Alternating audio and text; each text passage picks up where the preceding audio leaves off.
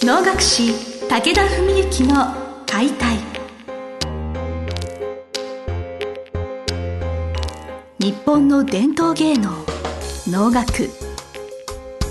それはユネスコ無形文化遺産にも登録された我が国を代表する舞台芸術。ポッドキャスト能楽師武田文幸の解体では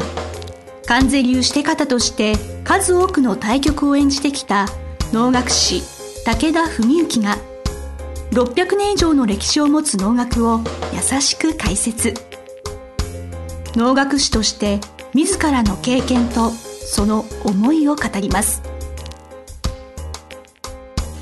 今週も始まりました花をつかむ心を広げる武田文幸の解体司会進行の小菅圭一です。文幸先生本日もよろしくお願いします。よろしくお願いします、えー日に日にと言いますか12月8日これ土曜日ですね、えー第2回文の会が近づいてまいってるなぁなんてもうだいぶ秋も深まる形でいよいよだなぁなんて思いながら私も楽しみにしているのですけれど本日はですね常政で指定を務められるくぬぎさんについて先生からちょっとお話をお伺いしたいなと思いまして、はい。そうですね。えー、まああの彼は国学院大学のあのおのおのサークルでね4年間素人としてね趣味でやってたんですけども。それでまあプロを目指して今修行していると、まあ、卒業後1年ほどちょっと間を空けて修行を始めてもう5年ぐらい経ってるわけなんですけどね、まあ、そういう中で、まあ、あの初してっていうのは、まあ、してっていうのは主役のことなんですけども能楽界においての初して、まあ、して方が能の初してを務めるっていうのは、まあ、本当にある意味して方の役者としてスタートラインにようやっと立つということと言ってもいいかもしれないですね。どんな脳であってもどんな立場であっても一番の脳においてしてっていう存在はやっぱり特別な存在なんですよね。それは書生であろうが子供であろうがまあもちろんベテランであろうがみんなやっぱりしてっていう人に対して一定の気を使いながらやっぱりその人を盛り立てるべく一つのこう演目を作っていく、まあ、そういう存在なわけなんです。それを初めて今回彼がこの回でやると。私そういう意味で言うとちょっと離れたところから把握できてないところもあると思うんですけど彼のその年齢からすると早すぎるとか遅すぎるとかちょうどいいとかそういうなるほどなるほど。はいそういう意味で言えばえ年齢はもう今28になってますからね、まあ、全くその単なる年齢ってことで言えば早いってことは全然ないですし実力っていうことも含めてもまあ別に去年でも一昨年でもねさせてやればできたとは思うんですよそれなりに。ただやっぱりそこの辺の教育というか育成って本当に難しいところがあってねやっぱり早くどんどん経験させてどんどん成長させるってこれも一つですよね。で逆に我慢させるハングリー精神っていうかそういうものをかきたてるっていうかね早くして勤めるようになりたいなってそういうのも一つですしだまあそういうんで言えやどっちかって言えやどっちですかっていうとまあちょうどいいんじゃないかな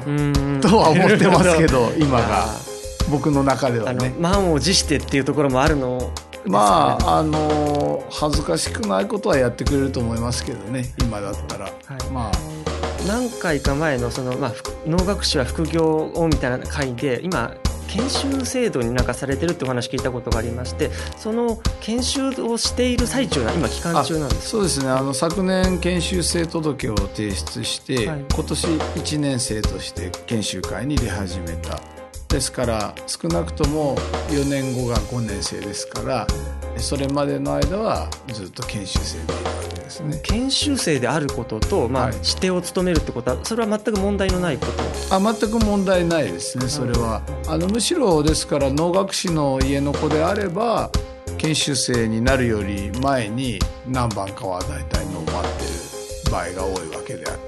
て、ね、子供の時からって言ったら秋行だってもうおの23番待ってるわけですよねそういう面では。だからそういう見地で言えば別に決して研修生だから待っちゃいけないとか、うん、研修生になるまで待っちゃいけないとかそういうことはないですけどただ強いて言うならやっぱり彼の場合は学生上がりというか、まあ、外の世界から入ってきてで、まあ、当然研修生になって、まあ、トーナメントプロ準職分という立場を目指していく。でその上では逆に言うと彼の立場の場合だったら研修届も出してない段階で初してっていうのはちょっとさせにくいっていうところはあったかもしれないですね。学生として素人でおの待ってるってんだったら話は別なんですけどプロの修行を始めててでも研修生にもなってなくての公の会で飲ませるっていうのはちょっとはばかりがあるかもしれないから、まあ、そういう面でもちょうど良かったのかもしれないですよね。そのというここ何年かの彼のその成長という、まあ、いろいろたあの修練というものを先生から、まあ、その見てといいますか今の彼のせ成長ぶりというか現状ってもっといかがな感じでしょうか？あんまりねその公で発信することでもないのかもしれないですけどやっぱ歌うとか舞うってことに関しては、まあ、ともかく好きなんでねお能が。だから非常によく頑張ってあのやってる方だとは思いますよね。あのいろいろそういう、まあ、雑事はそんなに書生としては雑事はさせてないんですけどもまあでもねやっぱり覚えなきゃいけない数もスタートが僕たちとは違うのでねまあただあとはやっぱりそういうコミュニケーション的なことってその現代社会において書生って立場ってすごい難しいわけですよね。だから例えばこう会話師匠とお弟子さんが会話してる中に横にいて例えばジョークを言ってても笑っちゃいけないね肩や見ざる聞かざる言わざるみたいなとこがあってでもそうかというと暗いって言われたりとかね。難しい。あの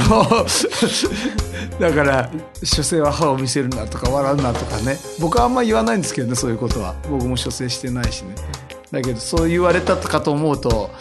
暗いとかね。あの何考えてるか分かんないって言われたりね。やっぱそういうのってでもなかなかこうねう生まれ育ってきた環境とかその子の持ってるものとかいろいろある中で難しいんですよねだからまあそっちの意味においておのの世界で本当にね食べていけるようになるっていうのは並大抵のことじゃないとは思ってますけどね。彼の性格的私もあの久木さんにはすごくいろいろ先生のご自宅を稽古でお伺いするときにご対応いただいたりとかええすごく、あの丁寧にしていただいてやっぱ気骨があるというかあの寡黙なイメージはあるんですけどやっぱうちに秘めたるそのエネルギーといいますか気迫みたいなものは舞台でもすごく感じられる方だなと思ってましてちょっとすごく楽しみなんですよねやっぱその。そういう面ではねだから歌いなんかは結構でっかい声出ますしねすごい声で歌うんであいつが発す発声すると皆さん驚かれるんですけどそれに対して喋ってるのは何言ってるか分かんないぐらいボシボシ喋るんでね。お前いつも歌い歌う発声で喋れって言うんですけどなかなかできないんですよね。あの 懇親会の後で皆様からお一言いただくときに、はい。くずぎさんの番になるとちょっとだ不安になっちゃうなんか大大丈夫かな？そうですよね。でもそれも彼の愛すべきユニークなところなのかなと思ってるんです、あのあの文幸会と言いましてその文幸先生のなんかファン講演会みたいなものがあるのですが、くぬぎさんがなんかちょっといちょっと少しだけなんか出てるんでしたっけ？っていう話を軽く。今度ですね、はい。あの10月末から11月頭ぐらいに発行される第17号ですかね「文幸会」という、まあ、僕の講演会の機関誌ですね。季節ごとに年間4回出してる開放誌がありましてそれのメインコンテンツは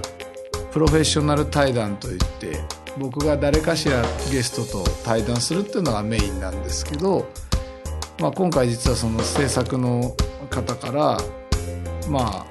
書生のくぬぎに初指定をさせるからまああのそれで書生さんと対談っていうのはどうですかって話をいただいてでうんってそれはちょっとさすがにどうだって思ってですねいや誠にありがたい話だって思う部分とでもやっぱ書生という立場で世の中にものを発信するってことは原則的にはもうありえないことなんでねですごい迷ったんですよね。ただ僕として考えた時にまあこの解放誌は当然時期的なことも考えても12月文の会の当日には全お客様に配布しようと思ってますしそういう中でね、まあ、今回彼を登場させないとすればいつ彼が登場する機会があるかなって言ったらもしかしたら一生ないかもしれないわけであってでただ僕と対談じゃちょっと形にならないから、はい、僕がだって彼に何かを尋ねるってことはないですもんねやっぱり。でその制作の方と検討した結果じゃあダブルインタビューっていう形でどうですかと。だから僕が聞くんじゃなくて制作の方にくぬぎに質問してもらって僕にも質問してもらってと、まあ、そんな形でやりましてですね先日ちょっと取材を受けたんですけど、まあでも彼が答えてることもなかなかに面白いことをねいろいろ言ってましてこれはちょっと出来上がり楽しみだなと僕も思ってる次第なんですけどね。確かその意外に感じられるようなところがあったというお話ですか、はい、それもあるしあそんなことあったんだみたいな事実として面白いっていうのがまあ一個だけネタバレで言っちゃうと、はい、あのー、割と最後の方の質問で親御さんが方がお能をやるっていうことに対して職業として能をやるってことに対して心配とか反対とかなかったんですかっていう質問をしてくださったんですね。それに対して彼が答えて言ったのがいや自分があのお能の道に進みたいって言った時は「うんそうなの?」みたいな感じで割と何事もなく言ったと。はい思ってたらしばらくして周りの人から聞いたらかなり家庭内ではざわついてたらしくてお母さんの方はなんとなんか遠くの方の占い師かなんかにこの子にこの道に進ませて大丈夫でしょうか？みたいな ところまでなんか調べるっていうかそういうことまでしたそうですっていうのを聞いて思わず横から「あそうなんだ」っつって僕も笑ってですね「なるほど」って言って「いい話だね」なんて言って言ってたんですよね。やっぱそのそういうな、まあ、自分の家族のこととかってやっぱ自分の書生からしてみたらご師匠さんに対してやっぱ言いづらいというかなかなかなかタイミング的にもねやっぱこういう機会がなければ、ね、あの表に出なかったことかもしれない、えー、だからねやっぱりそういう面ではなかなか今いつもの対談も多分それなりにクオリティ結構いいものはできてるとはまあ手前味噌ながら思うんですけど今回のはまたちょっと毛色が違ってね、はい、あの割とお楽しみいただけるんじゃないかなとは思いますけどね。文の会なので文幸先生がやっぱりメインじゃないですか。やっぱ文幸先生のことが応援したくて文幸先生の舞台を見たくて、まあ、チケットをご購入されていらっしゃる中でじゃあこの常政を演じるくぬぎとは何者なんだっていうのはやっぱ皆様興味あると思うんです、ね、そう、ね、そういう方にもやっぱ、はい、あのこの番組そういう意味で言うと、まあ、くぬぎさんの紹介になったと思いますし、うん、ぜひ文幸会に入っていただくちょっと機会にもなればいいなと思うね。まああの、はい、本当まあ年4回のね解放誌でまあそれなりに結構身のあることを語ってるつもりではあるんですけどね。ぜひ皆さんねこれリスナーの方もお読みいただいたら嬉しいですね。はい、はいということですね。本日は12月8日第2回文の会に常政ですね出演されるくぬぎさんについてちょっと先生からいろいろご紹介いただきました。先生ありがとうございました。ありがとうございました。本日の番組はいかがでしたか？番組では武田文幸への質問を受け付けております。ウェブ検索で武田文幸と入力し検索結果に出てくるオフィシャルウェブサイトにアクセスその中のポッドキャストのバナーから質問フォームにご入力くださいぜひ遊びに来てくださいね。